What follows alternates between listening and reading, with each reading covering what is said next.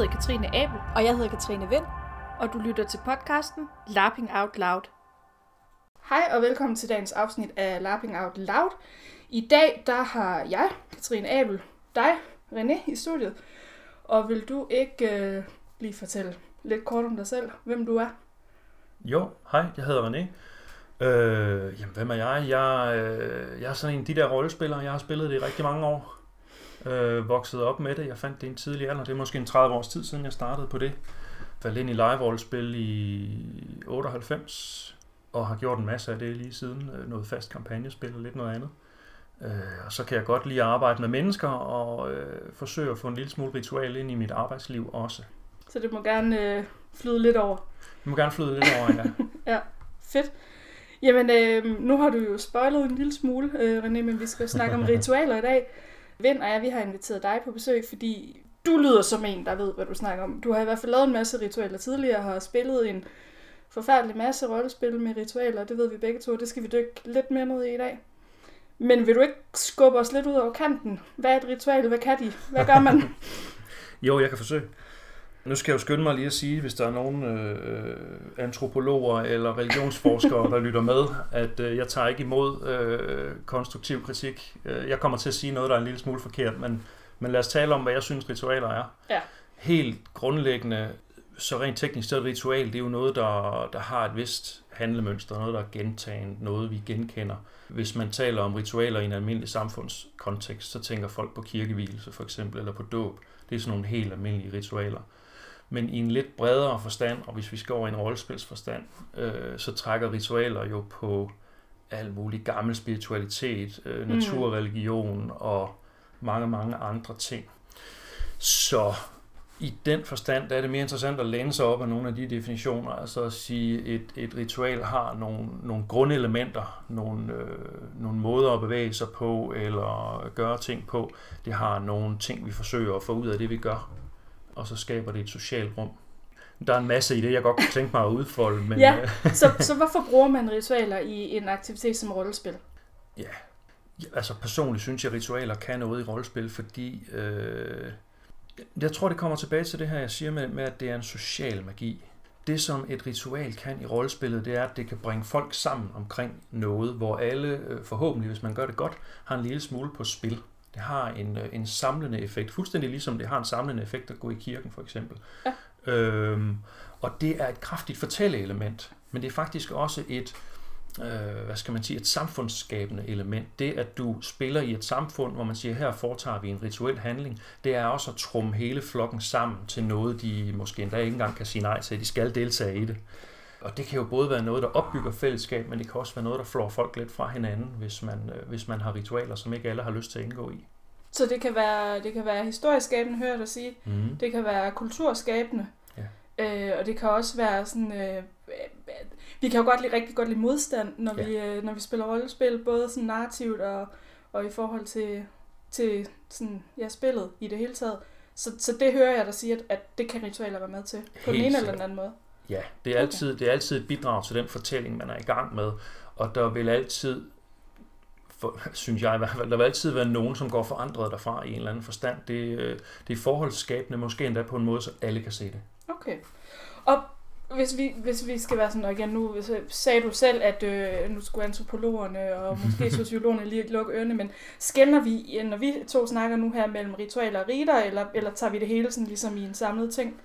Øh, det, det er nogle definitioner, jeg aldrig helt har fanget forskel Okay, på ritualer og riter. Vi kan bare sige, vi, nej, jeg, jeg er blevet meget vant til at sige rite, fordi jeg kommer fra det her varulvespil, vi har Ja. spillet i mange år, og der hedder det riter. Okay. Øh, den bedste definition, jeg har fundet, som jeg så gentagen nok gange til, at jeg troede på den, det var, at ritual er den generelle beskrivelse. Rite er, øh, når vi kigger på den enkelte handling, og siger, i dag gør vi det her, så laver vi et rite i dag.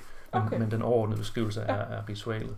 Om det er den helt rigtige, det skal jeg ikke kunne sige. Nå, nå, men det ved jeg ikke, den lænder sig lidt op af den, som jeg har lært, men der har, jeg har så lært det i forbindelse med sociologi og sådan nogle Aha. ting, ikke? men der er det jo det der med, at et ritual er sådan en stor øh, ting, som rigtig ofte har noget med transition at gøre. Ja. Altså man flytter sig fra A til B, og det behøver ikke være fysisk, men det er rigtig tit i sådan en mental tilstand. Øh, konfirmation af, af, af et tydeligt ritual.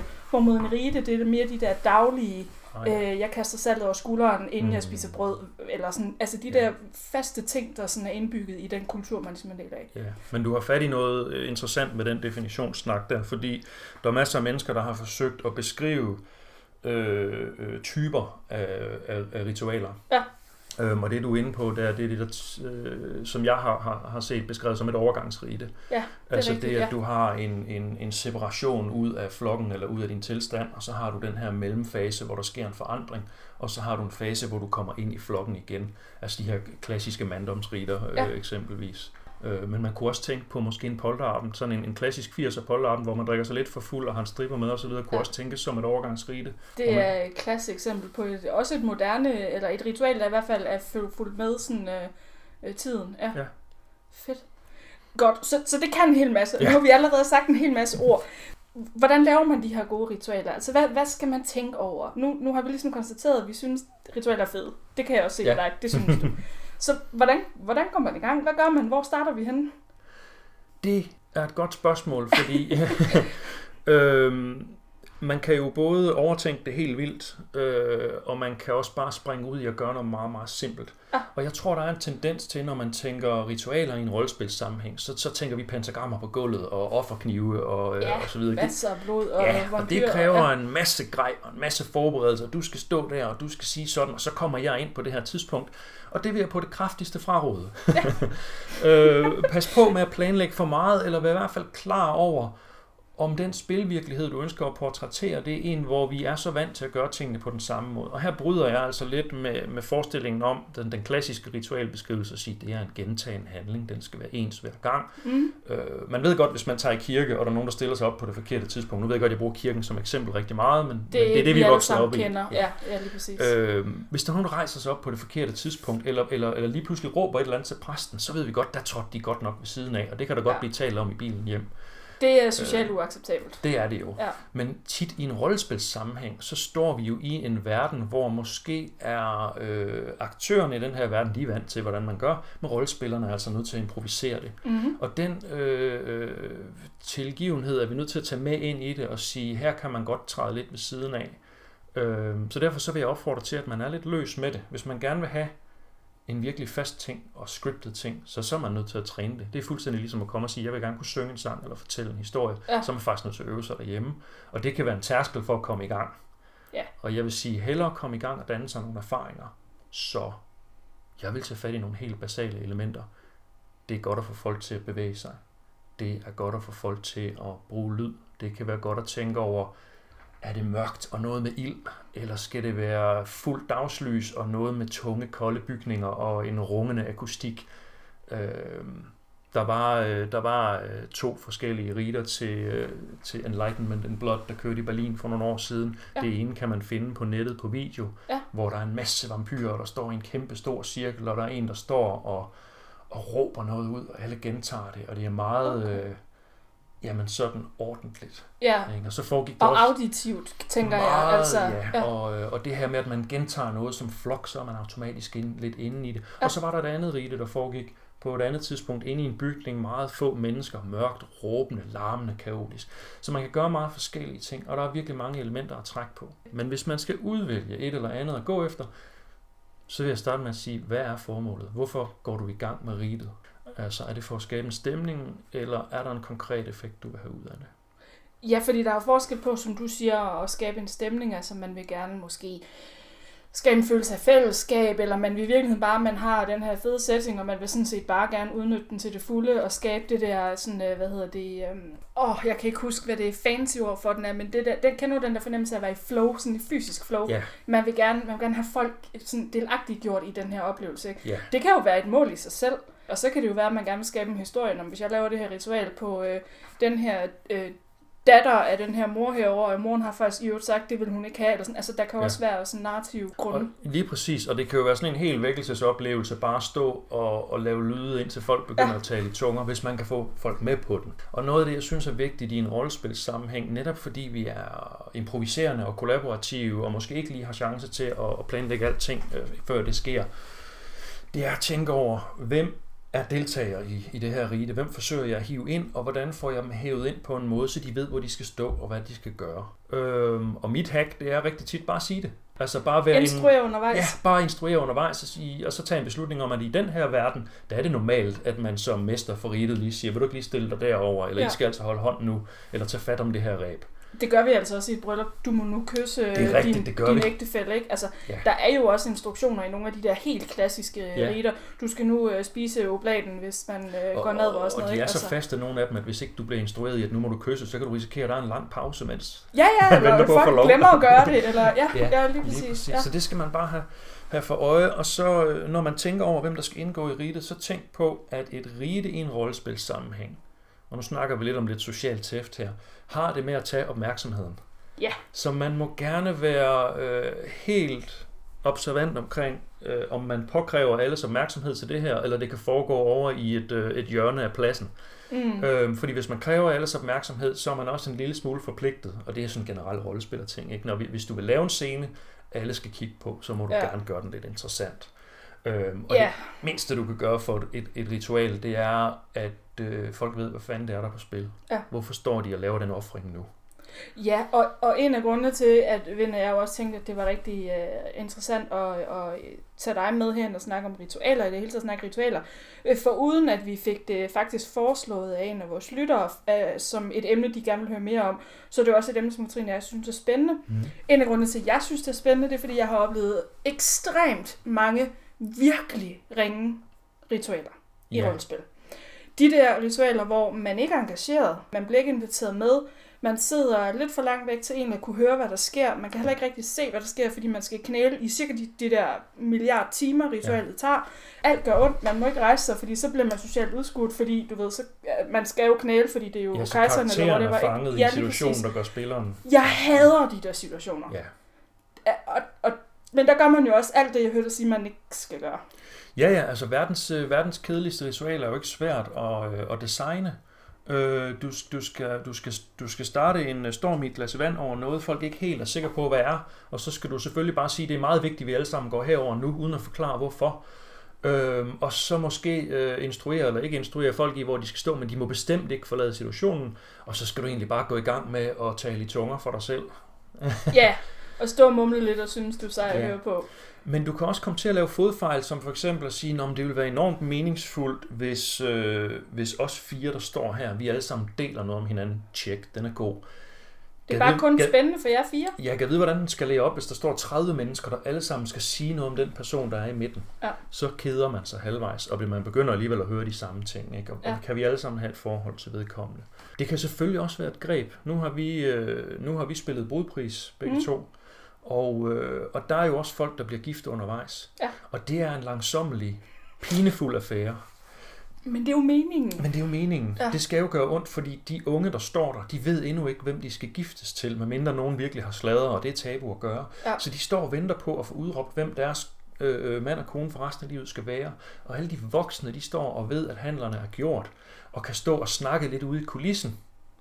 Og her kommer vi jo ind på, på et andet sidespor. Det der med lige at give plads til, at der er nogen, der snakker i kulissen. Ja. Ja. Altså være klar på, hvem skal være involveret i riget, og hvor kræver vi øh, øh, hold kæft og, Ja. ja. og følge retningen. Ja.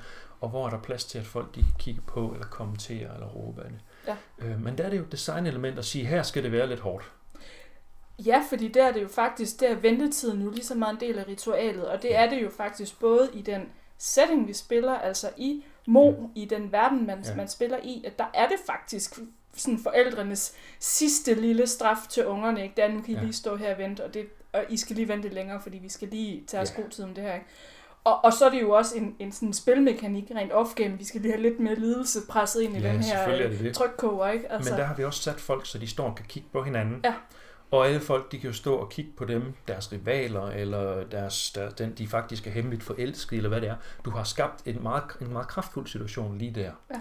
Hvor noget af det, du, du, du beskriver, hvor man måske sidder i en pinefuld eller en smertefuld situation, og egentlig ikke har alibi som, rolle, eller som, som rollespiller til at rejse sig og gå, der skal vi være rigtig, rigtig gode til at kommunikere undervejs. Så taler Ja. vi om en situation, hvor der er nogen i riget, der har magt over andre.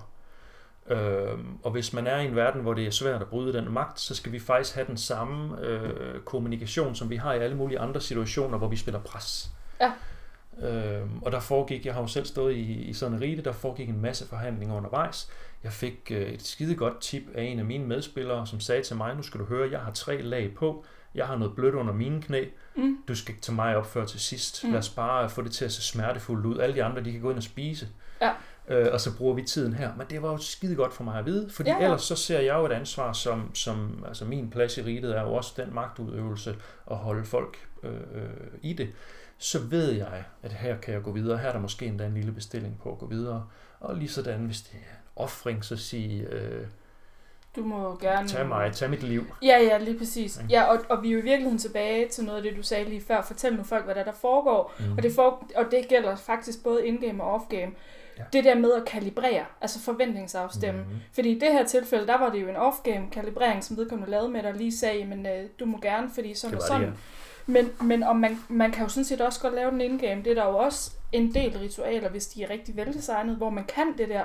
Men Ja. det er okay at trække sig. Det er okay at gå mere all in, men man bestemmer selv, og der er ikke noget socialt pres.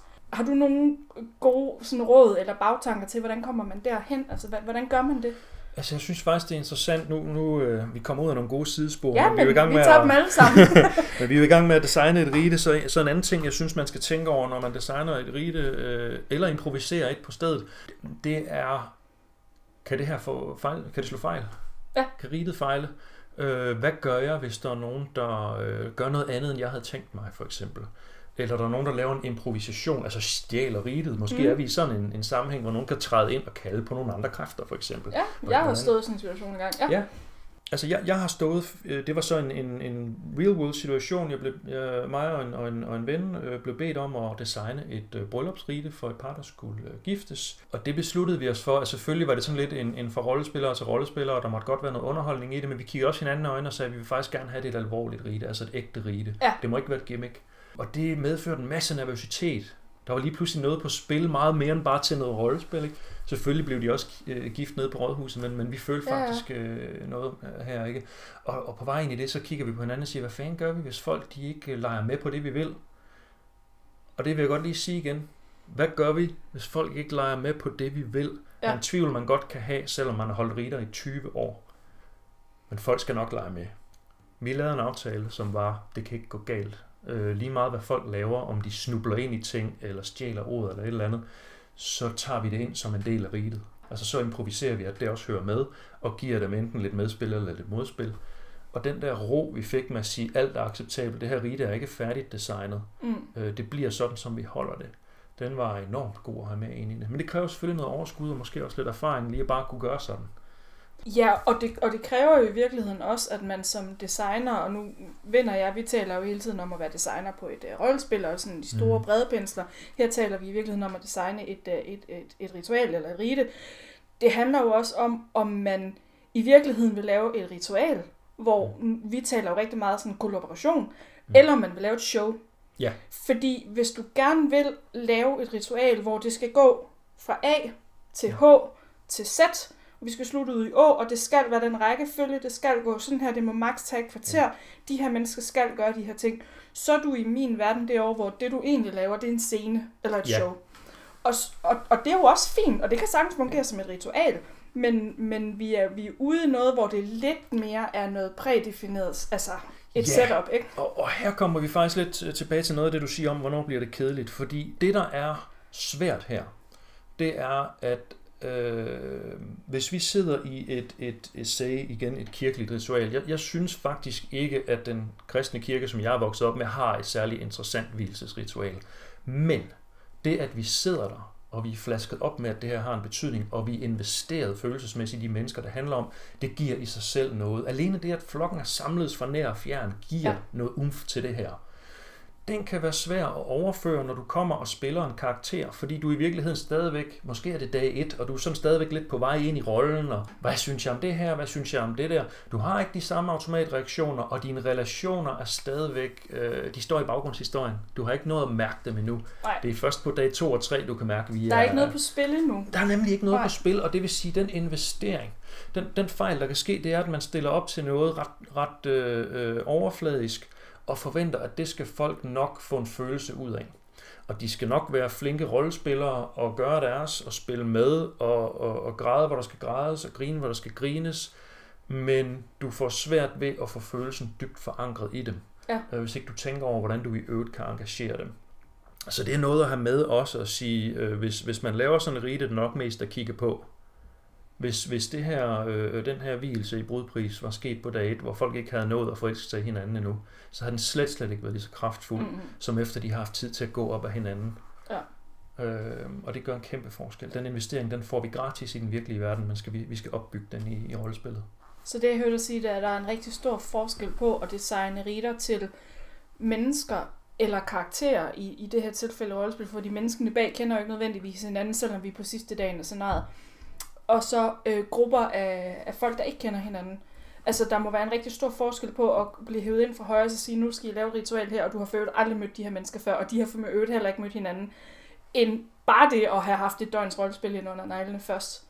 Der er i hvert fald lidt forskellige værktøjer, man kan tage i brug. Ja. Øh, fordi ja, der er klart en forskel. Øh, også en forskel i, hvor meget man er nødt til at instruere, fordi noget af det ved vi jo på forhånd. Ikke? Ja. Øh, så udover at man kan tænke over, hvad folks investering i det, så kan man også tænke over, øh, hvor skal de stå i det her, hvordan oplever de, at de deltager i det, så det netop ikke bare bliver en scene, fordi det synes jeg tit, øh, det, det er ikke fordi det er forfejlet, men det kan simpelthen ikke det samme. Mm. Jeg vil gerne have, når du går fra et rite, så har du en eller anden følelse af opstemthed, eller glæde, eller vrede, eller sorg, eller hvad det nu er, du har oplevet. Altså, du har mærket rite, du har mærket en fælles handling. Ja.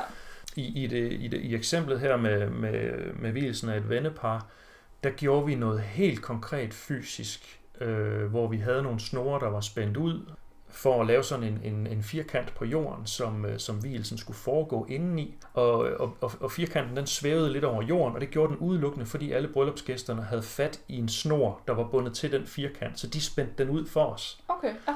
Øh, og det var egentlig bare, vi sagde selvfølgelig til dem, vi vil gerne have, I hjælper med at udspænde et rum her, og det havde også en, en, øh, en symbolsk handling, at alle ja, det er et rum skabt skaber det her rum, ikke? Lige Ja, ja, er præcis. Og den her ja. magiske cirkel, som så i det her tilfælde var et firkant, ikke? Ja, Øh, det kan noget, men det det også kan, det er, at nu står alle med noget i hånden.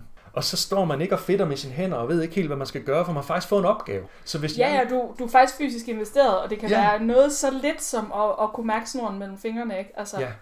Og, øh, og i et rige, hvor ingen anede, hvad fanden sker der nu, Mm. øh, og man måske risikerer, at nogen bare vil sætte sig derover og kigge på, så har vi sådan ligesom bundet folk fast og sagt, det er dit ansvar at tage fat i den her del af snoren. Det var jo noget, øh, vi stjal fra et, et fint, fint rite i, i Japan. Jeg, jeg så, hvor en, en båd kommer ind, og der bliver kastet nogle, øh, nogle store ræb ind på, øh, på, øh, på bredden der, Ja. ja. eller ind på, på øh, Karin. og så, øh, og så griber nogle af dem, der kender ritualet, de griber de der store ræb, som jo så er flettet sammen. Og så fletter de dem ud, og så stikker de sådan et halvt udflettet ræb til personen ved siden af, som fletter videre ud. Til sidst så står vi rigtig, rigtig mange og holder den her båd fast. Ej, hvor fint. Og den ja. er ankommet over fra en anden havn med en masse guddomme, som skal læsses af her hos ja, ja, os. selvfølgelig, ja. Øh, rigtig, rigtig fint Ja. greb. Så hvad er... Nu har vi jo igen... Vi, uh, der er mange ord i, det er rigtig spændende. Men vi snakker rigtig meget om det her med det fysiske. Vi snakker ja. Ja. om sådan noget med lyd. Vi snakker Ja. om... Altså, hvad er forskellen på at lave et ritual, hvor man er fysisk, eller hvor man er verbal, eller kan man, kan man lave noget, der er enten eller? eller altså, Ja, der er virkelig mange værktøjer i brug allerede. Grunden til, at jeg bliver ved med at komme tilbage til at tale om noget med nogle omgivelser, og for, hvorfor jeg er fan af ild og mørke, øh, og, og hvorfor jeg siger noget med at trampe en rytme, eller, eller, eller for den sags skyld råbe et eller andet, det er, at vi, øh, vi er til daglig meget øh, oppe i hovedet. Ja. Og, øh, og, og hvis jeg skulle skære rollespillere lidt bredt over en kamp, så er vi også nogle meget tænkende væsener. Ja. Rigtig mange af os. Ja. Øh, og så det der med at komme ned i kroppen og gøre noget fysisk, det kan virkelig noget. Altså et af de første riter i rollespilssammenhæng, der satte øh, et dybt mærke i mig, det var vidderligt et rite, hvor øh, mesteren for ritet åbner det og siger, i det her rite, der låner vi nogle stemmer. Øh, jeg, som jeg nu husker, det blev sagt, vi Ja, låner ja. nogle stemmer. Øh, hvis der kommer et eller andet i jer, så, øh, så, så lad det komme ud igennem munden, den lyd det nu er. Og så var der nogen, der stod og lavede dyrelyde, og nogen, der begyndte at sige sætninger, og nogen, der bare råbte, eller nogen, der sad helt stille og bare måske åndede tungt, eller hvad fanden de nu lavede. Ikke? Pludselig så skabte, skabte det bølger i gruppen, hvor man begyndte måske at tage hinandens stemmer, eller, eller synge i eller imod hinanden. Og pludselig står der altså bare en flok på otte mennesker og, øh, og råber lidt om kap. Ikke? Men følelsen bagefter at have brugt kroppen, Ja. det var det eneste, vi gjorde, den var helt igennem ekstatisk. Ja. Uh, Ja, fordi vi, vi er jo igen tilbage til det der med at have fornemmelsen af flow. Ja. Altså det er der jo rigtig mange øh, rigtig kloge mennesker, der har skrevet en mm. hel masse om forskellige typer af flow. Ja. Men i bund og grund handler det jo om det der, hvor man netop tager hjernen lidt fra. Ja. Ikke? Altså man hænger den lidt på hylden, og så er du bare. Ja. Og det, det kan nogle gange være rigtig meget nemmere, når man på en eller anden måde er fysisk ja. i det. Øh, men det kræver også, at man kan fordi for nogle mennesker er det, der er jo præstationsangst forbundet Ja. med sådan noget, ikke? Jamen, tør jeg Ja. stå her i en mørk skov og, og sige underlige lyde? Ja. Eller er det, det kan være angstprovokerende at, at være fysisk ja. tæt på andre, hvis det er det, ritualet kræver. Så, så det kan jo noget, men, men det er også ret skrøbeligt ja. i virkeligheden. Det er det jo, øhm, og man kan måske tænke over, i hvor høj grad man giver folk plads eller alibi til at gøre, som de gør. Det er jo også en ting, vi snakker om i alle mulige andre rollespilssammenhænge, at når du står og øh, måske føler, du udstiller dig selv ved at bruge en side af dig selv, der ellers normalt er skjult, eller, eller gøre noget, hvor du siger, det her det er en idé, der ganske vist kommer ind fra mit hoved, men sådan er jeg bestemt ikke. Mm. Så vil vi jo gerne have et alibi. Vi vil gerne have muligheden for at handle anderledes. Vi vil gerne have, at andre kigger på det og hvad ved jeg, øh, øh, ikke dømmer os. Så, så når du siger alibi, det er bare lige for, at vi lige har Ja. alle med, så, så det er det der med at have en, øh, en undskyldning for at gøre, Ja, som en undskyldning, gør, en ikke? anledning, Jamen, ja. min karakter er meget Ja. vred, så derfor må jeg godt øh, sige vrede lyde, fordi Ja. det, er, det er jo bare min karakter, jeg spiller. Så behøver præcis. jeg som Kat- Katrine ikke være pinligt berørt over, at, at det er jo faktisk mig, der står og siger vrede lyde, Lige fordi det er jo præcis. min karakter, der ja, gør det. og, og rigtig mange af os har sådan en lille øh, nisse inde i hovedet, der stopper alle mulige fede kreative idéer, Yes. fordi vi bliver så selvkritiske. Ja. Og jeg gør det jo også selv. Ja. Øhm, og der, der kan det være et redskab for mig også, at gå ned i kroppen og holde op med at tænke så meget efter. Sådan, så- altså, for at være helt ærlig, jeg har, jeg, der, nu er der en masse flotte rollespilsbilleder ude på nettet efterhånden, som vi er blevet. Vi har fået lidt voksen penge og nogle fede kostymer og nogle Ja, bedre ja. kameraer. Vi ser bedre og bedre ud. ikke? med mig også mange grimme rollespilspillere derude, Yes. og jeg vil bare sige, når man står ved siden af og kigger på, eller hvis man kommer til at falde ud af spillet, mens folk de står og hæpper og tramper og kalder på alle mulige ånder, jamen så ser det måske lidt åndssvagt ud. Mm. Så skynd dig ind i character øh, igen, øh, ind, Ja. ind i universet igen, eller øh, censurer det, gå væk fra det, gør ja. et eller andet. Ikke? Men, men det handler om at hjælpe folk til at, at smide den begrænsning, tror jeg. Og så selvfølgelig også for at sige, øh, ikke alle riger behøver at være dem, hvor vi står og råber og har andre stemmer. Nej, altså jeg var, vi, vi har jo begge to været til Vederhjælningen, eller Ja, hvordan det ja. nu udtales, øh, af øh, Karen Edman i, Ja. øh, i Sverige sidste år. Og der, øh, det var for mig ret fedt øh, i forhold til ritualer. Man kan sige en hel masse andet om Mhm. scenariet, det skal det ikke handle om, men i, i forhold til ritualer, der var øh, især øh, der var sådan en gruppe af byens ledere, ja. Som var, jeg tror de var syv personer, som ligesom var, var af- fra de forskellige fraktioner af byen. Mm. Så når de skulle lave ritualer, så skulle de ligesom hele tiden enes om, hvordan gør vi det her? Ja. Fordi hver vores kulturelle baggrund i, øh, i, i de grupper, vi kom fra, var enormt forskellige. Og jeg kommer med ind i den her gruppe, sådan cirka midtvejs i uh, scenariet, og har ingen, jeg aner ikke, hvad de har lavet tidligere overhovedet, så jeg bliver basically bare kyldet ind i den her gruppe af crazy women, øh, fordi det, det var det, altså vi Ja. var jo uh, queer uh, he- vikingehekse, basically. Det var præmissen. Øh, det, det var præmissen. Og så sidder de, de, vi skal beslutte eller andet, jo, vi skal beslutte rangordningen fra 1 til 7 på de her syv kvinder. Og så øh, bliver det, så er der en, der siger øh, øh, body or voice. Og jeg tænker, øh, det ved jeg ikke, jeg, jeg lader lige være med at svare, fordi det ved jeg ikke. Og så var de andre sådan, ah, men nogen sagde, nogen sagde voice, men de fleste sagde body. Og så var, det, ligesom, så var den første forhandling færdig. Okay, så skulle vi lave noget, der havde noget med kroppen at gøre. Der blev ikke rigtig snakket sammen her. Vi sad bare i det der rum og var. Og så rejser de sig op og går sådan ud på gulvet, og jeg tænkte, om jeg følger med, jeg ved overhovedet ikke, hvad der foregår. Jeg troede ligesom, det var noget, de havde planlagt på forhånd. Det fandt ud af, at det var det ikke. Og så, så begynder de bare sådan, du ved, at stå og sveje lidt, og, sådan, og så begynder vi at stå og kramme lidt, og så ender vi bare med at være sådan en kæmpe blob af syv ja. mennesker, der står på det her gulv og bare sådan mærker hinanden. Ja. Og det gør vi rigtig, rigtig længe. Og så på et eller andet tidspunkt, så holder det op med at være awkward, fordi når man gør det længe nok, ja. så, så kommer man sådan ind i, okay, nu står vi egentlig bare her, vi begyndte at trække vejret en, så altså, det var ligesom om alle de her ting, de skete, uden at man overhovedet kalibrerede, men man gjorde det lidt alligevel, fordi ja. Det var sådan den der, den fysiske i, at man, nu var man her sammen. Mm. Og så var der, så lige pludselig, så stod der en inde i midten, og så, så blev, var der nogle andre, der sagde nogle ord, og så begyndte man at mærke på hende, og, sådan, og så blev hun skubbet ud, og så kom den anden ind i midten, ikke? Og det der med, det, så var der bare designet sådan et ritual med, at jamen, vi skulle alle sammen lige mærke hinanden, Så blev der sagt nogle ord, og så på et eller andet tidspunkt, når man er færdig med at sige de her ord, det kunne være karakteristika, strong, øh, Mm. decisive, whatever, så sagde man et tal. Og når alle ligesom sagde det samme tal, så var det det tal, du havde fået i rangorden. Så når alle på et eller andet tidspunkt blev enige om, det her det var nummer 5, ud med dig, ind med den næste. Ja. Det var en crazy oplevelse. Fordi der var ingen kalibrering overhovedet. Og det skete bare sådan helt magi ud af ingenting. Og jeg var overbevist om, det var noget, de havde gjort før. Og det var det ikke. Fedt, ikke? Ja. Men det er, jo, det er jo et fantastisk eksempel, du har der på noget, som var dybt meningsfuldt for dem, der var involveret i det. Meget. Også selvom man skulle famle for at finde ud af det. I ville jo kunne gøre det igen, når en døde og skulle skiftes ud. Så ville I kunne gøre noget, der lignede det. Ja. Og I behøvede ikke insistere på, at det var helt det samme som sidst. Der, men der var nogle basiselementer. Ikke? Ja. Der var noget i at finde nogle, øh, øh, nogle karakteristika. Der var noget i, I vidste, at det skulle munde ud i at have en rækkefølge på nogle folk. Mhm. Der var noget i at skabe en eller anden form for mærke hinanden. Måske også noget sammenhold. Ja. Øhm, og på de elementer, der kan du bygge det samme rite i en helt anden form, men, men sige, det her det er de byggeklodser, jeg vil have med ind, det er de her ting, jeg skal forbi, det er min disposition. Ja. Og sjov nok, øh, så ville man kunne have stået og kigget på det, og troet, det var noget helt andet, det handler om. Altså, Fuldstændig. Øh, og det synes jeg er rigtig, rigtig spændende. Det er et eksempel på et rite, som, øh, som jeg tænker, det kunne I sagtens have tilladt jer at gøre i fuld offentlighed, men det havde været rigtig besværligt, hvis I havde krævet alles opmærksomhed. Ja, for det havde været super uinteressant at kigge på. Ja.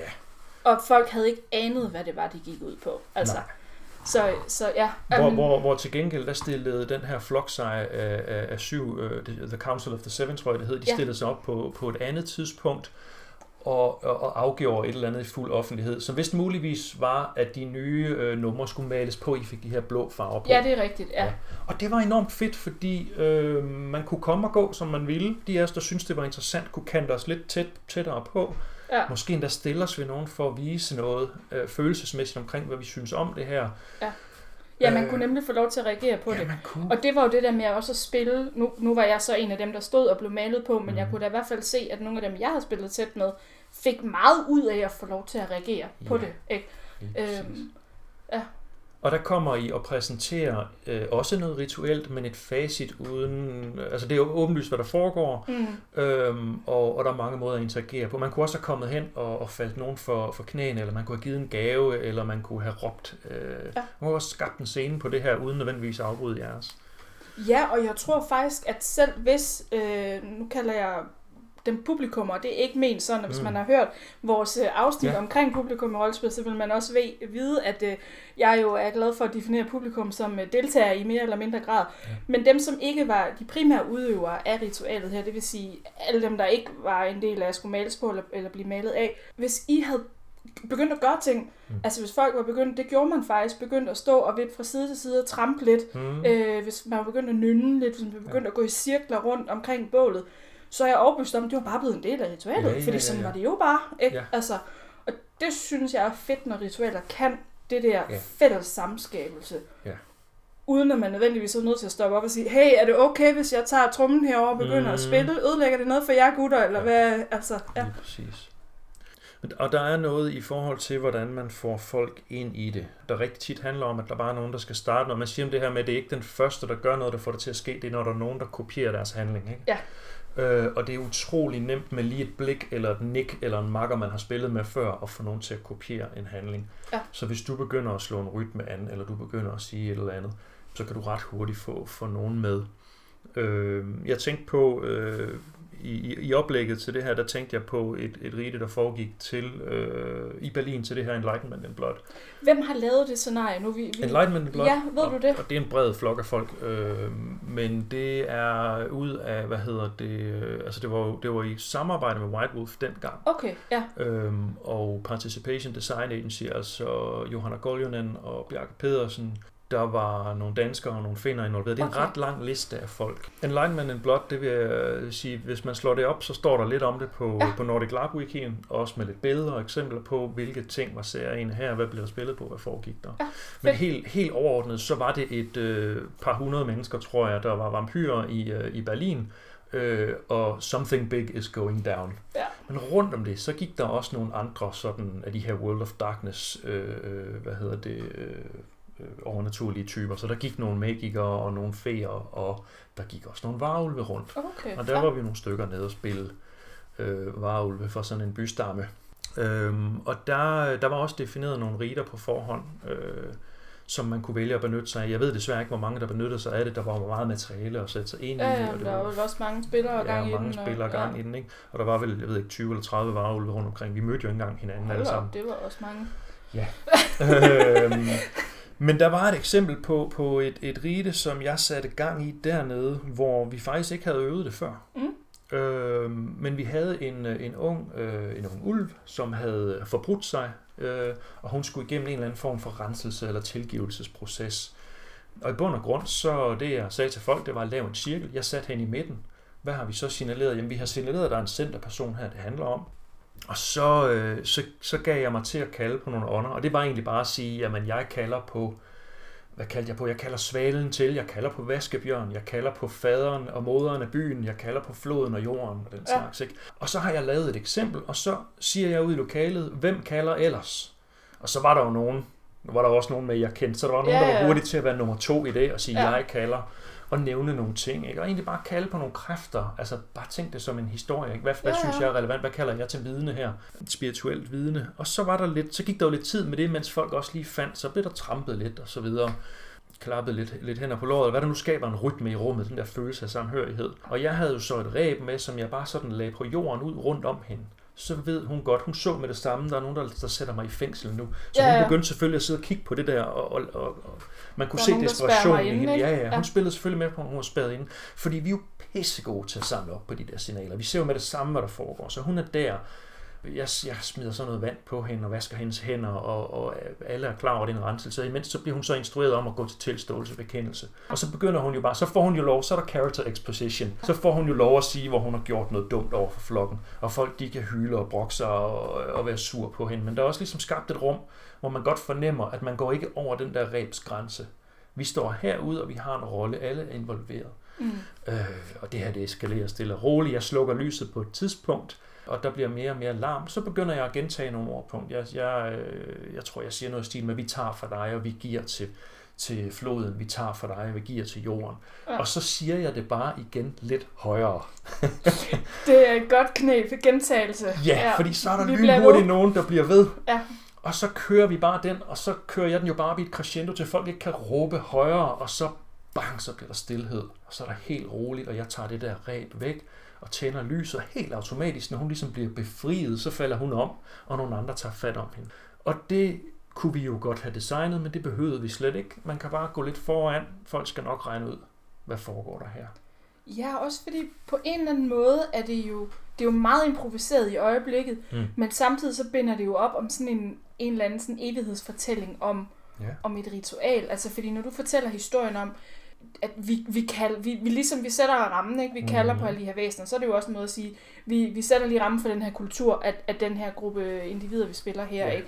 vi fængsler hende, det er fordi, nu, nu skal vi lige, der er lige noget, vi skal have, have overstået her, der skal laves en transition af en eller anden art, Mm-hmm. vi befrier hende igen. Sådan, altså alle de her Ja. ting, det er jo også på en eller anden måde nogle klassiske linjer, vi kender fra vores vante historiefortælling, så det er nemt at være med på. Ja, og hvis vi skal gå lidt tilbage til rite teknik og sådan, hvad, hvad, hvad, hvad sådan antropologer eller tilsvarende har beskrevet, så, øh, så en måde at dele det op på, det er det her med at sige, at der er et, et øh, teknisk element, altså de fysiske handlinger. Ja. Og det er der, hvor vi siger, når man, hvis det var noget, vi gjorde hele tiden, så ville vi gøre det på samme måde hver gang, men det kan vi jo så improvisere. Ja. Men der er de fysiske handlinger, som egentlig bare er, hvor står og går vi. Og så er det det øh, kommunikerende element, som egentlig er det, også, når jeg tænker på social magi, som jeg så det beskrevet om på et tidspunkt.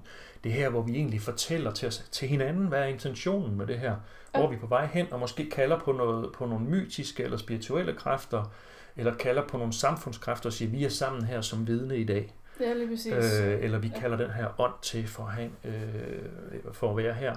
Øhm, og så er der den, den øh, ønskede effekt. Altså vi forsøger faktisk at lave en forandring i verden.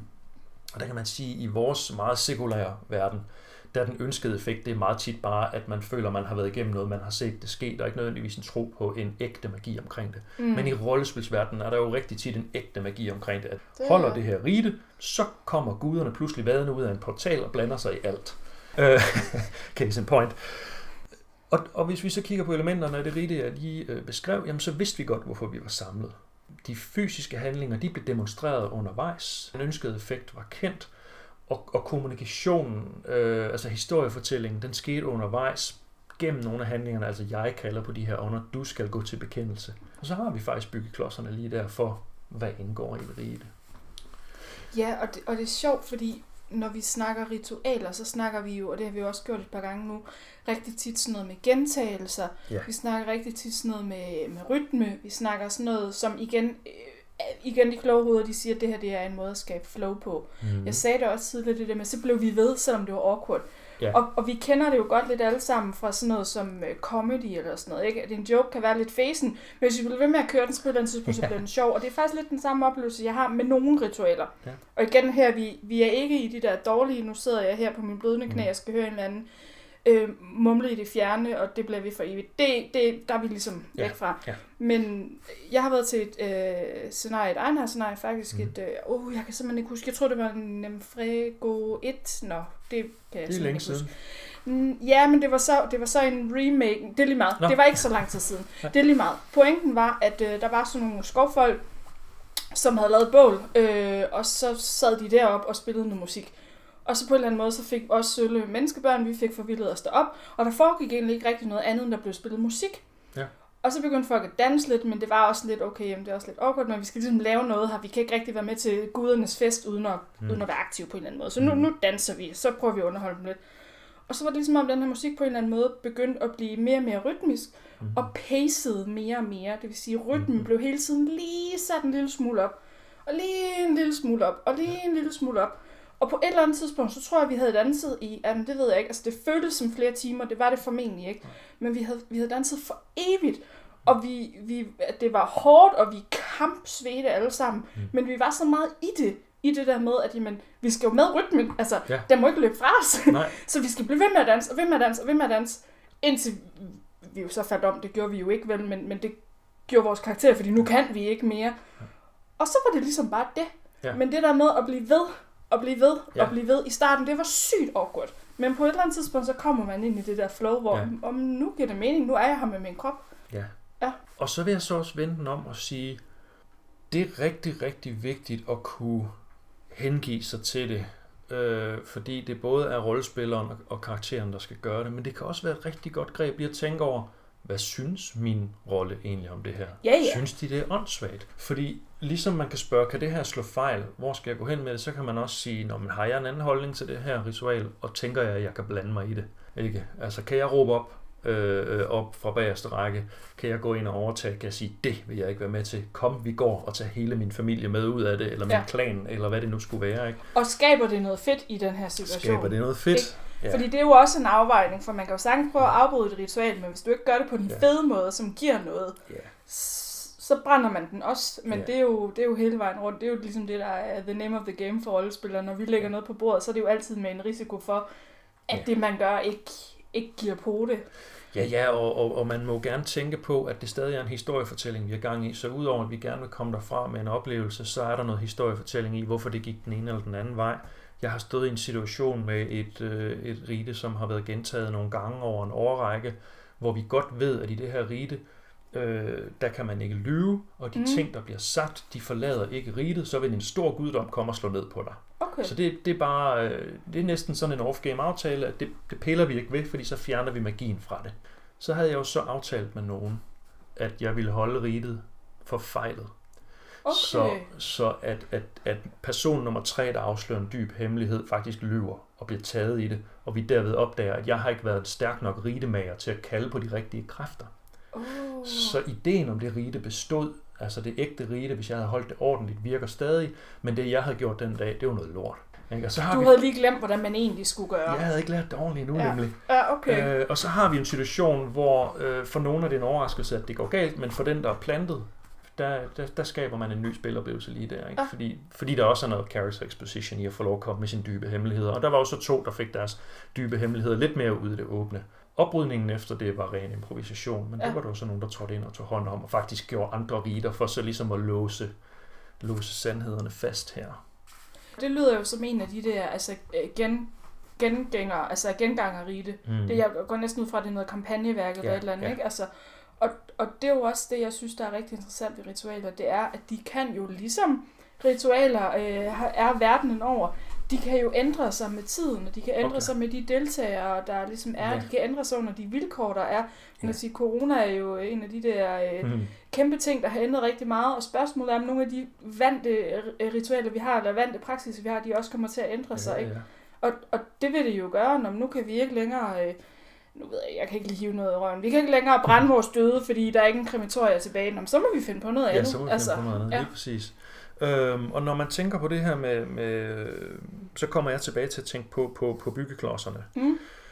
Og dispositionen, som jeg også talte om før, det er lidt... Øh, nu holder jeg ikke mange øh, øh, sådan bevidste taler. Jeg kan godt rante, når jeg spiller. Øh, men det der med at holde en rigtig tale til en, en, en, en begivenhed, og sådan har tænkt lidt over det, der siger de jo, lad være med at komme med noget, du har skrevet ned. Ha' nogle hovedpointer og en følelse, og så tale ud fra det. Ikke? Og der er mange forskellige tips i den retning, men, men det her med at sætte nogle, nogle øh, milepæle ned og sige, det er de her elementer, jeg vil forbi. Du hører også øh, øh spilledere gøre det i... Øh, i, når de sidder rundt om bordet og skal, og skal køre øh, en historie der, at de egentlig bare siger, at de her grundelementer, vi skal omkring, så er, det, så er det improviseret, hvordan vi kommer derhen. Det kan være praktisk at dele riter op i, hvad er det, altså tage et rite og sige, hvad er egentlig grundelementerne her? Ja. Øhm, så et eksempel på et, gentagende rite i den her øh, kampagne, jeg spiller meget i, det er et, øh, et jagtrite. Øh, og et jagtrite har et element af, at der skal udnævnes et bytte. Byttet skal på en eller anden måde forlade den plads, vi er på, og resten af os skal i den ene eller den anden form indhente byttet og nedlægge det, og så skal vi bringe vores, øh, vores gevinst tilbage. Okay. Men det er blevet brugt som ramme til mange forskellige måder at holde jagtritter på. Så det har for eksempel været et rite, hvor man har puttet en masse dårligdom, man skal af med.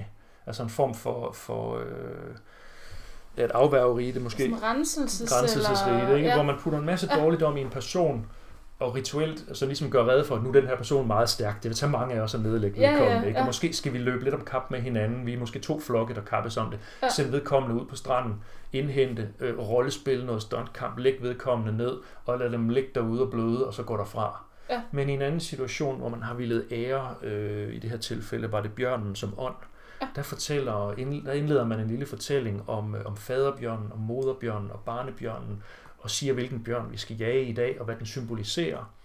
Og, øh, og når vi har jaget den, så bringer vi den tilbage til, øh, til bålet. Så der sender man igen nogen ud, men nu sender man dem ud med den her åndskraft. Lægger Du dem får ned. lidt en anden instruktion, ikke? Jo, og så løfter man dem altså fysisk som flok og bærer dem tilbage og sætter dem det bedste sted ved bålet. Og, og i løbet af den næste time, mens øh, resten af spillet fortsætter, så kommer folk hen og lægger en lille gave eller skænker dem en tår. Og så sidder man faktisk der og er, er konge i en tid. Ja. Og det er jo, den- det er jo de samme grundelementer, men, men øh, andre ingredienser, hvad skal man sige, øh, andre variationer over samme ja. tema. Så det der med at skille et rite ad og sige, hvad er det egentlig for nogle elementer, vi har at gøre med her, øh, kan være virkelig, virkelig praktisk. Så, så det er fedt. Fedt. Jamen, øh, altså, der er jo, der er jo øh, mega mange ting at snakke om. Du har jo tænkt lidt hjemmefra. På Ja. dit, øh, på dit øh, taleark her, der har du skrevet noget, der hedder kulturrespekt. Ja. Og jeg synes egentlig, nu, nu laver jeg sådan lidt en underlig bro, men jeg er mega nysgerrig på, hvad mener du med det?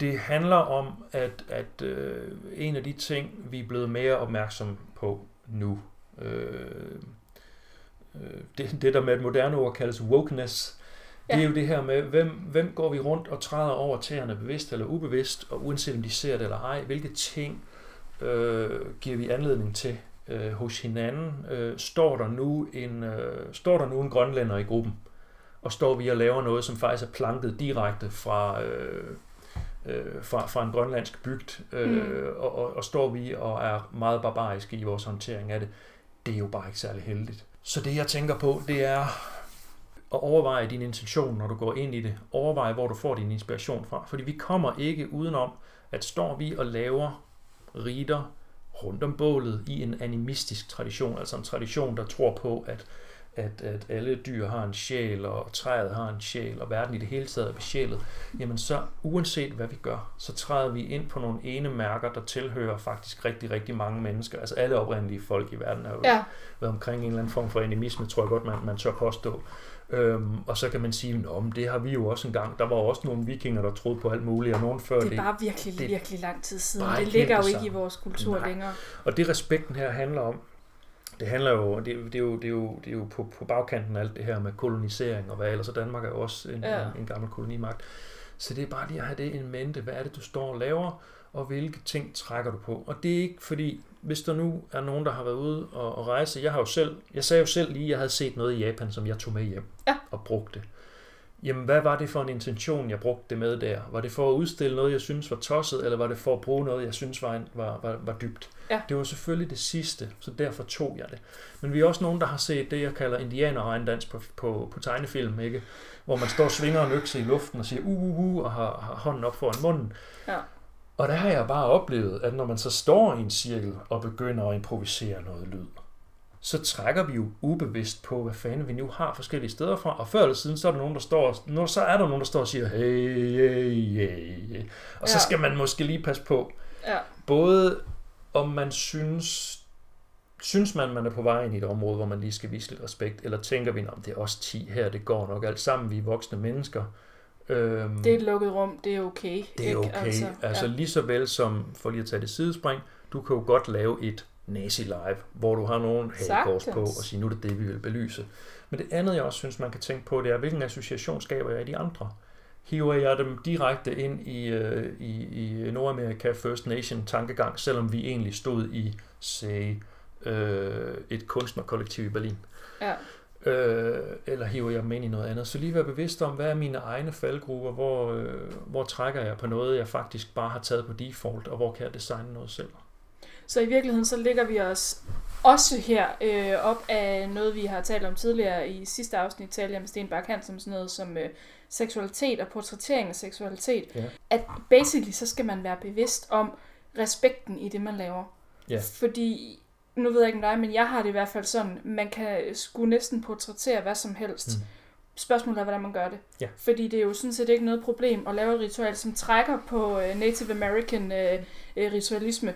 Man skal bare være klar over, hvorfor gør vi det, og hvordan gør vi det, og hvor meget tager vi det seriøst. Ikke? Fordi hvis det er et øh, fjollescenarie, hvor vi alle sammen render rundt med klovnenæser, så er det måske ikke det rigtige sted at gøre det. Nej. Til gengæld, hvis man har et, et scenarie, hvor, hvor vi, vi er meget øh, lojale over for, for de skildringer, vi laver, Ja. så kan man jo godt vælge at sige, "Men det godt være, der er nogen, det her det vil støde på manchetterne, Ja. men vi gør vores bedste, og, og vi mener det faktisk meget Ja. altså, øh, dybfølt, at jamen, det her det er noget, der er relevant for, for det, vi gerne vil portrættere os. Ja. Så det er jo, handler jo bare om at tænke sig om.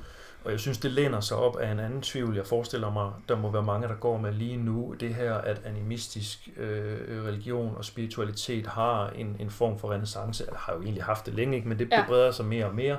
Der må gå nogle hvide mennesker rundt og tænke, er det okay, jeg går og banker på en shamantrum? Hvad, Ja. hvad trækker jeg Altså, på her? ja, det- Og særligt, hvis det faktisk er noget, du har en religiøs følelse omkring. Og det skal vi også bare vide, når vi står og laver om vi laver et kirkeritual in character. Der, er det, det er vi jo meget, øh, det er vi jo ikke berøringsangst over for at lave et bryllup. Øh, Det føler vi jo ejerskab over. Ja. Øhm, men når vi står og laver det, eller vi står og laver et eller andet, hvor vi kalder på ånden, der kan stå nogen i kredsen, som tager det meget alvorligt. Mm. Og der vil jeg sige, den er svær, fordi vi kan heller ikke... Altså, vi, vi skal også kunne lege med tingene. Ja. Øh, så nogle gange er det også at give dem et alibi for at sige, det her er ikke en scene, jeg skal være med i. Og det har vi også oplevet, også i noget, jeg har været med til, at der er nogen, der har spillet på deres åndelighed og opdaget med årene, at de uden for spillet er kommet tættere på den åndelighed og faktisk har svært ved at skille det ad, når de står der. Ja. Og derfor har skulle dreje over i en anden retning med en karakter, eller skulle vælge noget bestemt spil fra. Ja, nå, men jeg har da også oplevet at stå til et øh, kampagnescenarie, hvor vi spillede øh, Sabbat Vampyr, Mm. øh, og, og hvor der lige pludselig var en, der var meget sådan, det her det kan jeg ikke lige være med til, fordi det her ritual er, ligger så vildt meget noget op i den protestantiske kirke, og det er et Ja. ritual, der betyder meget for mig, og, og lige nu synes jeg egentlig, det I laver er lidt, og, øh, og vi, vi er lidt mere over i sa- Sabbat, øh, Mm. nogle af de lidt mere dyriske ting, og det blev meget sådan blodigt og voldeligt og sådan noget. Ja. Og det passede bare ikke vedkommende. Og, og så er det jo okay at trække sig. Og det er egentlig også okay at sige, har I overvejet, hvad I gør? Det havde de så ret specifikt, Ja. faktisk, lige i det her tilfælde. Der havde de helt specifikt tænkt, jamen, vi tager det her klassiske kirkeritual, Mm. og så fucker vi det op på, på altså meget bevidst siger, at vi gør dem enormt bestialske, vi gør det meget voldsomt og sådan nogle ting, men de var det mindste bevidste omkring ja. det. Ikke? Altså, og det er jo et valg, vi træffer. Og jeg synes, det er det, man skal tænke over, hvad er det, jeg vil portrættere her. Fordi jeg synes ikke, og det er min helt personlige holdning, i min verden kan der ikke være en religion derude, der har patent på en specifik byggeklods. Fordi der er ikke nogen, der har opfundet noget, der ikke også er opfundet et andet sted. Men tænk over, hvordan man sætter dem sammen. Og hvis alle dine byggeklodser tilfældigvis ligner en bar mitzvah, men djævlen er med, så er det altså det, du er i gang med at portrættere, hvad andet du påstår noget andet eller Ja. Ja, det, så er det også det der med at kigge på sine mønstre. Ikke har jo, jeg nogle, øh, nogle uhensigtsmæssige mønstre? Ja. ja. Jo, jo, men, og så behøver ritualer jo på ingen måde være, øh, være religiøse i virkeligheden. Nej, altså, nej. det er der jo rigtig mange af dem, der er og der bliver, men, men ritualer kan jo også bare, nu kan I ikke se min gåseøjne, men være de her overgangsriter, som ja. ikke nødvendigvis binder sig op på en religion. De kan binde sig op på en kultur, eller ja. en historie, historiearv, eller et eller andet. Ikke? Ja. Øh, ja. Fedt. Jamen, er der andet, vi mangler at komme rundt om, øh, René? Fordi, øh... Jamen, jeg har, jeg, har skrevet, jeg har skrevet sådan en, en, en, en tankenote her, der hedder, er det vigtigt, at det ser rutineret ud? God, og vi har ja. været lidt omkring det før. Yeah. Og det kommer tilbage til, til min præference, nemlig at have en tilgivenhed over for miljøet og sige, jamen, øh, det, det, det kan godt være, at øh, vi tror ham her, han har gjort det 80 gange før, men måske varierer han det en lille smule hvert år. Hvis det er vigtigt, at det ser rutineret ud, så vil jeg sige, så er du altså nødt til at træne det. Men du må nok acceptere, at du kan ikke styre alt. Nej. Øhm, så tænk over, hvad det er for nogle ting, der skal sidde lige i skabet. Øhm, er det vigtigt for dig, at øh, alle står op på samme tid, jamen så få styr på det. Så du får sagt det på det tidspunkt, de skal stå op og få sagt, når de skal sætte sig ned igen. Mm. Øhm, men det, for mig handler det om at give en selv noget ro ind i situationen. Fordi hvis ikke vi tænker over på forhånd, hvor vi er villige til at acceptere, at der er bum på vejen, jamen, så kan vi risikere at stille noget virkelig, virkelig svært op. Du kan få skabt en drøm om en scene, du gerne vil spille, men du har glemt lige, at der er en masse aktører, der har fri vilje.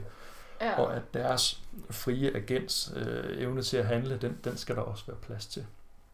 Der er jo måder at, at gøre det på, øh, hvor, hvor, man, hvor man kan få noget til at se ud som om, at det er rutineret. Og det, det er igen det der med at lave gentagelsen. Mm på et eller andet tidspunkt, så tænker folk, øh, Nå, men det, er jo, det er jo sådan, vi gør det. Ja. Altså, nu har vi gjort det nogle gange, ikke? og når du laver det samme rige det næste dag, hvis det er et flere dages scenarie, jamen så gør vi jo ligesom vi gjorde i går. Ikke? Ja. Øh, ja, det kan faktisk også give deltagerne noget, noget ro. Ja. Altså det der med at kunne genkende det selv, ikke? Og ja. sådan vide, okay, men vi gjorde sådan her i går, så gør vi også sådan her i dag. Ja. Og så er der faktisk også plads til, at det kan blive lagt lidt ekstra på fra gang til gang, ja. fordi man har, har roen. Ja. ja. Der findes sådan en helt, øh, en helt sjov øh, øh, signalmekanisme. Øh, en fyr, der hedder Eirik Fatland fra, øh, fra Norge, ja. øh, har sammen med nogle af nordmændene deroppe, øh, også for år tilbage, gået i gang med at nørde rider.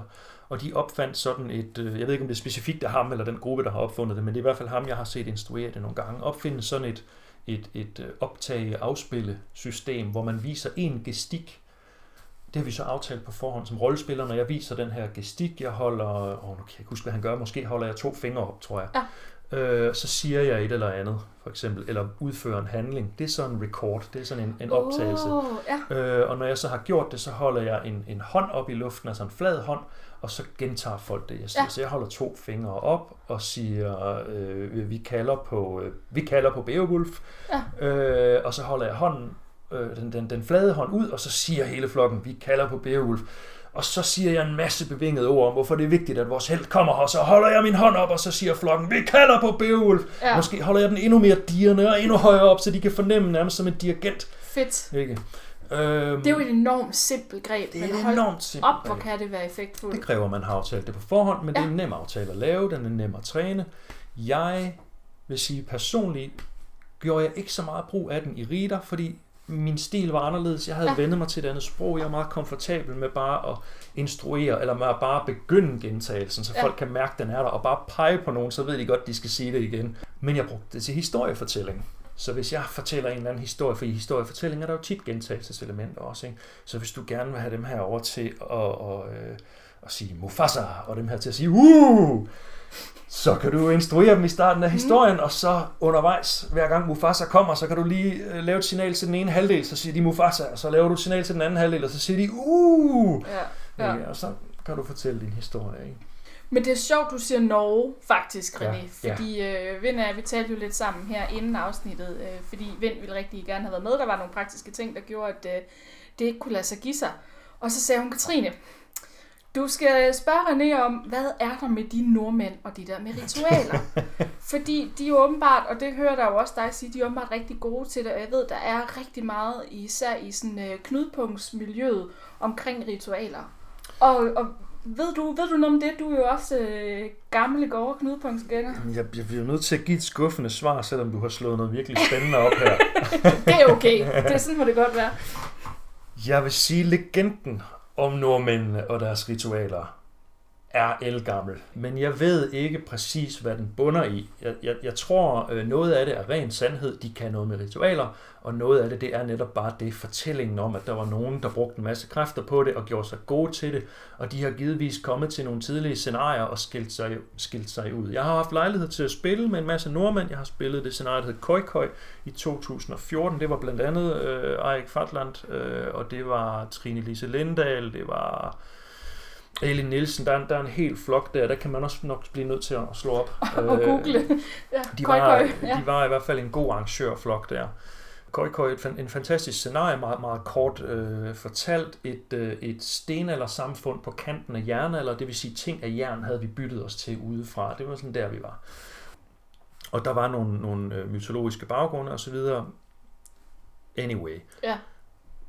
Der lavede vi jo en masse ritter, og med en masse nordmænd, og det var nogle fede ritter. Ja. Men jeg kunne ikke rigtig fornemme, Om det var fordi, de var nordmænd, eller om det bare hvad var det, der var anderledes. Okay. Altså, det var, det var for mig var det bare at træde ind i en setting, hvor når nu står der en og trommer lidt og instruerer lidt. Det var meget det samme, vi allerede har talt om. Ja. Jeg tror bare, at det handler om, at, øh, at man har været god til at, at gøre det, øh, og har haft en forkærlighed for det. Det er måske den historie, der også kører, at når nordmændene kommer, så bliver der ritter. Ja. Mit allerførste knudepunkt, der gik jeg jo på et eller andet tidspunkt væk fra festen. Det var en fest med et hattetema, så alle havde hatte på. Mm. Jeg forsvandt ned ad en gang på den her skole i, jeg tror det var i Tostrup, og pludselig så hører jeg noget lyd inden fra et lokale, der bliver brummet og summet og banket. Jeg tænker, hvad må det er? Og det er sådan et skolelokale helt mørklagt, og jeg, øh, jeg, jeg, jeg kommer ind, og der, er- jeg er kommet ind i et eller andet forlokale til der, hvor larmen er. Og jeg kan se en masse hatte på et bord, så jeg tager et hint og tager min hat af og lægger den på bordet, og kommer ind i et rum, hvor jeg kan intet se, der er bælragende mørkt, men jeg kan høre folk. De står ude ved kanten og summer. Der er nogen, der slår på bagsiden af en skraldespand. Igen, vi er på en skole. Ja, ja. Så den der plastiklyd, dump, dump, Ja. og der er nogen, der svarer med en rytme derovre, og, og hvad fanden der skete i skyggerne, det aner jeg ikke. Hvordan det startede, det aner jeg ikke. Men jeg tænkte, Nå, men her skal jeg da være med. Og på Ja, et ja. tidspunkt så begyndte jeg at summe lidt og gå rundt og lave nogle lyde, og jeg fik et chok, da jeg opdager, at der er en, en, øh, en, en finde, som er forsvundet sådan helt ind i folderne i et gardin, og nærmest står op ad væggen og bare betragter. Ja. Det her, det fortsætter i et stykke tid, og det er, øh, jeg tror, det er norsk instigeret. Der var en overvægt af nordmænd til Ja, stede, ja. og på et tidspunkt så æbber energien i flokken ud, og så tager folk deres hat og går hver til sit. Og jeg har ikke siden talt med nogen om, hvad det var. Fedt. Men jeg tror, at nogle af de der tidlige tider øh, har givet øh, kul på den der øh, mytos, øh, den der fortælling. Så hvis der sidder nogen derude, der, øh, der har øh, et input til, om, øh, om nordmændene de virkelig er øh, seje til, øh, til det her med ritualer, eller om det bare, igen, mine go- her radio, gode radiogåsøjne her, om det bare er en historie, så må I jo øh, spytte lidt i uh, skrive til os på Facebook. Jeg vil eller... gerne, øh, jeg vil gerne lære noget af nogle nordmænd. Ja. Jeg ved ikke endnu, hvem det er, jeg skal have fat i. Nej. Jeg vil så sige, at noget af det, de også beskæftiger sig med, som vi ikke har talt så meget om, som jeg helt specifikt har prøvet i en workshop, Ja. øh, med, med netop førnævnte øh, Ejdik Kvartland, øh, det var noget, hvor man arbejdede mere med kropsligheden, hvor man for eksempel blev grupperet øh, i seks mennesker, I skal nu følge lederen. Og så er der bare en, der går forrest. Vi gik rundt i sådan et, øh, det var sådan et, et, et øh, jeg tror det var et gammelt mausoleum faktisk. Det var i hvert fald rigtig flot, sådan et stenrum, højt til loftet, fantastisk lyd. Mm. Øhm, og så gik man bare rundt der, og hvem end der sådan var forrest i flokken, gik de andre efter, og lidt kongens efterfølger måske gjorde det samme, som de gjorde. Øh, og måske organisk var der nogen, der flød op foran og blev den nye leder, og man måske stødte man ind i en af de andre grupper, og så kunne der komme en instruktion og sige, øh, øh, gå, gå som om I går i modvind, eller øh, hvad er det, der tynger jer, og så kunne man, eller der kunne komme et stykke musik og sige, improviser til det her. Så det var meget det her med, meget, meget af den workshop, den gik ud på at forsøge organisk at følge en leder. Ja. Og jeg, jeg husker ikke længere, om der var en dybere pointe øh, med det, men man kunne spekulere i, at det handler om, at hvis du gerne vil have dit ritual til at se ud, som om det er noget, vi er vant til at gøre, så er det rigtig, rigtig godt at læse lederen. Ja. Og det er i det hele taget en god ting at kunne. Det er der med lige at læse rummet, lige at læse, mm. hvor vi er på vej hen som flok, og beslutte dig for at støtte eller modvirke. Fedt. Så hvis vi skal ultrakort, fordi tiden mm-hmm. den løber, hvis vi skal ultrakort samle op på, hvad, øh, hvordan man laver de her fede ritualer. Du har været inde på det tidligere med de her byggeklodser. Jeg synes, øh, nu, skal du selvfølgelig styre det, men jeg tænker, vi, øh, vi kan i hvert fald dykke ned i det. Ultrakort. Hvordan gør man det, René? Giv os øh, guldkornene. Laver et rite. Ja. Få styr på, om du har et kendt mål med ritet. Jeg snakkede om de tre byggeklodser. Mm. Få styr på, om der er et kendt outcome, som vi gerne vil vide af det, der sker. Altså, hvad for en forandring i verden vil du gerne skabe? Og hvis der ikke er det, så er det fordi, du bare gerne vil have en stemning, folk går derfra med. Og det danner grobund for, hvordan du egentlig gerne vil have det til at slutte. Det kan være svært at slutte et rite, der ikke har et specifikt mål. Det har jeg ikke lige et greb til her nu, men som Nej. jeg talte om før, så er det jo sådan noget med, at på et tidspunkt bliver folk trætte, så holder de op med at danse. Ja. Og hvad handlede det egentlig om? Det ved vi ikke, men det var en stor oplevelse. Ja. Men lad os tage udgangspunkt i, at du har et formål, så tænk over, hvor du prøver at gå hen med det, og så arbejde en lille smule baglæns og sige, hvilke symbolikker vil jeg have med i det her? Har jeg en hovedperson, vi skal have ind i midten, ligesom renselsen, jeg talte om før, eller har vi noget, hele flokken skal udsættes for? Og så begynder at tænke lidt flavor. Er det her en tvangshandling? Er det her noget, hvor folk de skal, de skal give deres blod til det her?